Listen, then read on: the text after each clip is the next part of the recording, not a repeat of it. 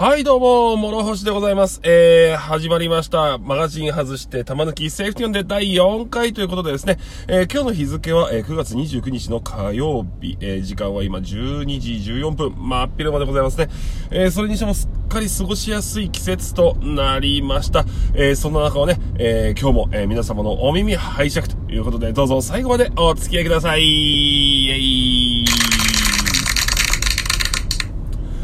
これなんかジングル入れられる機能があるやら何やら、えー、あんまちゃんと調べてないんですけども、ね、ここで、やっぱこう、ジャカジャンって音楽、うーかなんか入ったら気持ちいい感じでございますね。えー、もし、もし万が一そういうのを作ってやってもいいよという方は、ぜひぜひご連絡ください。えー、それに限らずですね、えー、お便りガンガンお待ちしております。えー、第1回の時、うわ、来たぜっつってね、早速第2回撮ったんですけども、それで、ね、ぱったりお便り来ませんでございます。えー、内容はね、何でも OK でございます。別にね、サバゲに関することじゃなくたっていいんです。えー、これ、なんでやり始めたかっていうとですね、まあ、言っちゃえば暇つぶしでございます。え、あのー、あれですよ、あの、1日にですね、片道2時間こう、持て余す時間があるわけでございましてですね、えー、まあ、そういった時間をこう、どう過ごそうかということの一環でございます。えー、特にお得情報があるとか、皆様のお役に立つためみたいな、崇高な、え、思想は全くもってございません。えー、ただただ私の暇つぶしに皆様お付き合いいただくと、えー、そういうことでございます。これ、まあ、そんなこと大っぴらに言うことじゃないかもしれないですけどね。えー、でね、あのー、まあ、今日もですね、あのー、まあまあ、えー、まあ、だらだらと、えー、通勤時間を過ごしておりましてですね、まあ、大抵そういう場合は音楽を聴いたりなんだりしてるわけなんですけど今日、久々に聞いた音源がありましてですね、えー、で、それがあの、カナダのラッシュというバンドなんですよ。えー、と、RUSH でラッシュですね。で、えー、このバンドですね、1970年代から活動する、えー、3ピースバンド、えー、ドラムとベースとギターと、えー、いうバンドでございましてですね、で、えー、と、割と最近、最近ですね、えー、去年だったか、それぐらいのタイミングで、えー、活動を休止いたしました。っていうのがですね、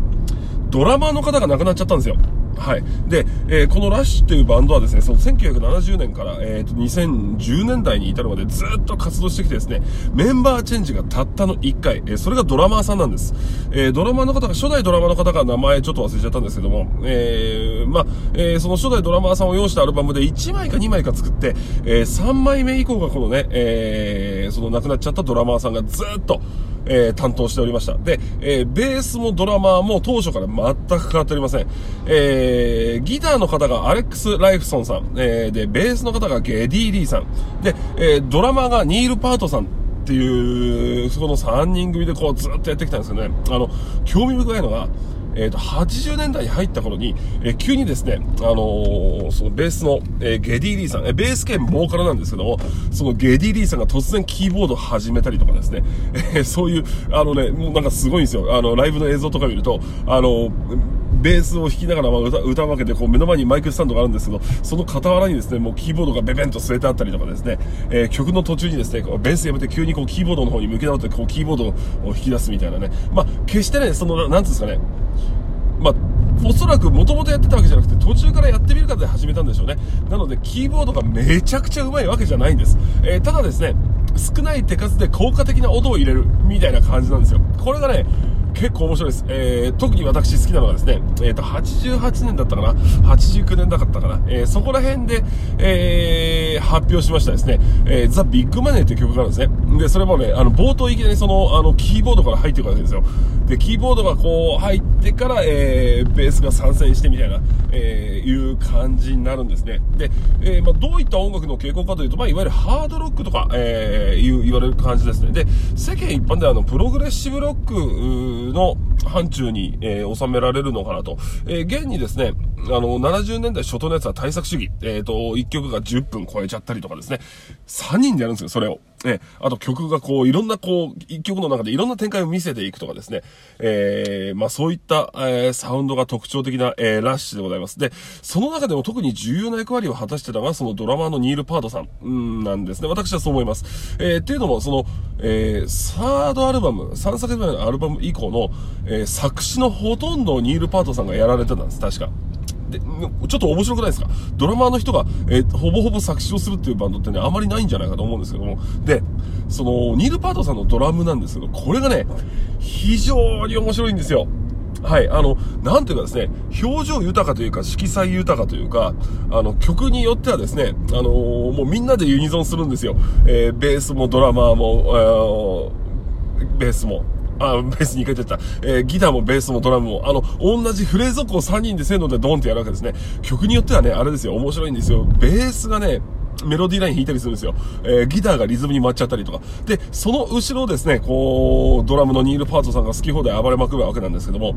あのね、ドラムソロなんか聞くと、スネア一発で何こんな表現できるのかと、えー、いう、もう強弱だけじゃなくてですね、なんかこう、うっかりすると、ちょっとね、メロディー的なその歌心的なものも感じちゃうんですね。なんで、こんなに面白いドラムソロができる人は他にいないなと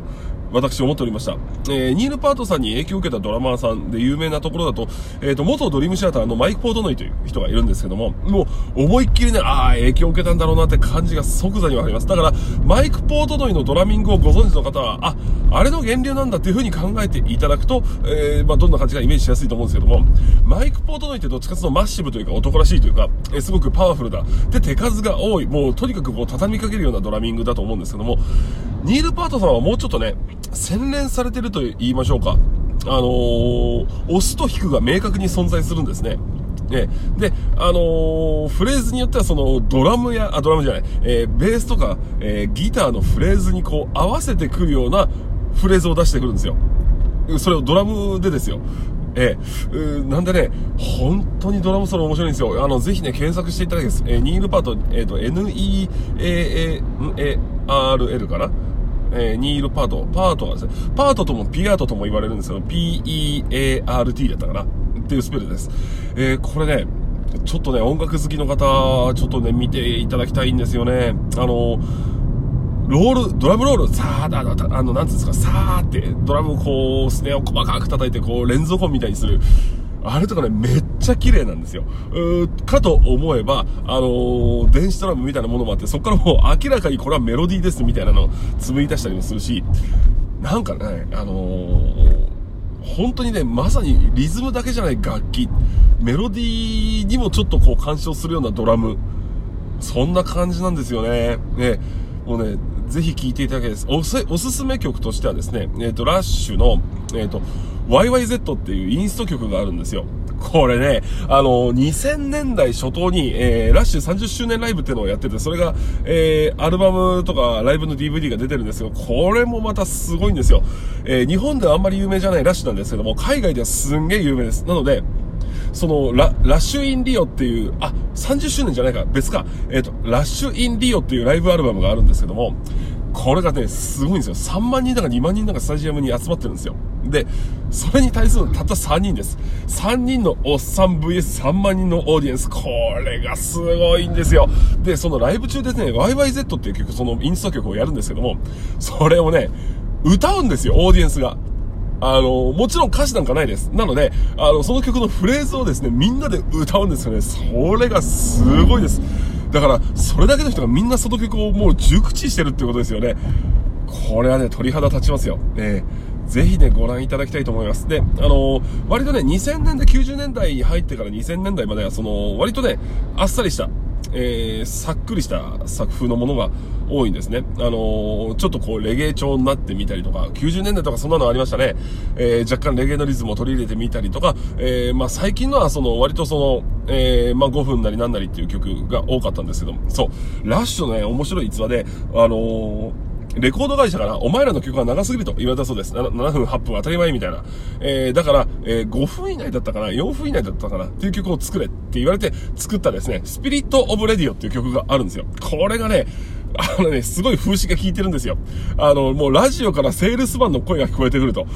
いうですね、そういう風刺が効いたやつをレコード会社が言われた通り、その5分以内だか3分以内だかで作ってるんですよ。これもね、ぜひ聴いてみていただきたいです。で、その曲はもうね、明らかに、ああ、これもうラッシュ節だなっていうイントロから始まってですね、なんと途中レゲエとかそういうのを巻き込んでですね、で、それで最後の方にある、あの、 Echoes with the sound of salesmen っていうフレーズがあるんですけど、これ、あのね、あれですよ、サイモン&ガーファンクルの、あの、 Echo with the sound of silence。えー、あれですよ、有名な Sound of Silence の一節をパクってそれをぶち込んでるんですよ。しかもそれが、えー、 sound of salesmen。あのね、ラジオからセールスマンの声が聞こえてくるよっていう、その風刺にですね、サイモン・ガーファン、サイモンガーファンクルを使っちゃうというですね、なんともまあ痛快なことをやるんですね。しかもそれがですね、非常に聞きやすいです。えー、なんで日本でこんなに有名じゃないんだろうなっていうぐらいで、あの、聞きやすい曲が多いんですよ。えー、なのでね、あのー、ぜひ騙されたと思ってちょっとで聞いてみてください。えー、やべ、こ、やっぱ12分って早いですね。もう気がついたらね、10分経ってるんですよ。今日ラッシュの話しかしてない。えー、特にね、その、ラッシュのドラマーさんで、俺一瞬ね、ベースをやろうと思った時期があって、それもね、そのラッシュに影響されたからなんですよ。そのベースのゲディ・リーさん歌いながら弾くんですよ。だからね、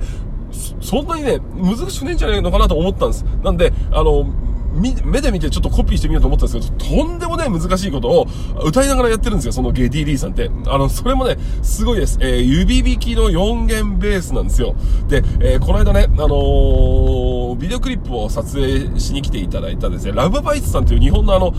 ガールズバンド、ガールズメタルバンドがあるんですけど、そのベーシストさんがね、指弾きの4弦だったんですよ。うわ、ゲディ・リーみたいですねって言ったらね、初めて言われましたって言われちゃいましたね。え、いやでもね、あの、ゲディ・リーみたいな、えー、ゲディ・リーさんみたいな、その、非常に歌心あるベースでした。えー、ラブバイスさんもですね、ぜひ聴いてみていただきたいです。あの、女性がやってるメタルバンドでこんなに骨太なやつがあるのかと。非常にね、ちょっとね、ジャーマンメタルな香りもする、様式美系メタルですんで、そっちもね、ぜひ聴いてみて、見ていただけたらと思うんですよ。というわけで、やべえ、残り時間が全然ないぞ。えー、今回もですね、えー、最後までお付き合いありがとうございました。えー、またね、えー、次回のご視聴お待ちしております。えー、お便りとかいいねとかですね、えー、それとか、ま、あの、ツイッターの方でも構いません。何かありましたら、ぜひぜひご感想とかご意見お寄せいただければと思います。それでは、諸星でした。またお会いいたしましょう。さよならイェイイェイ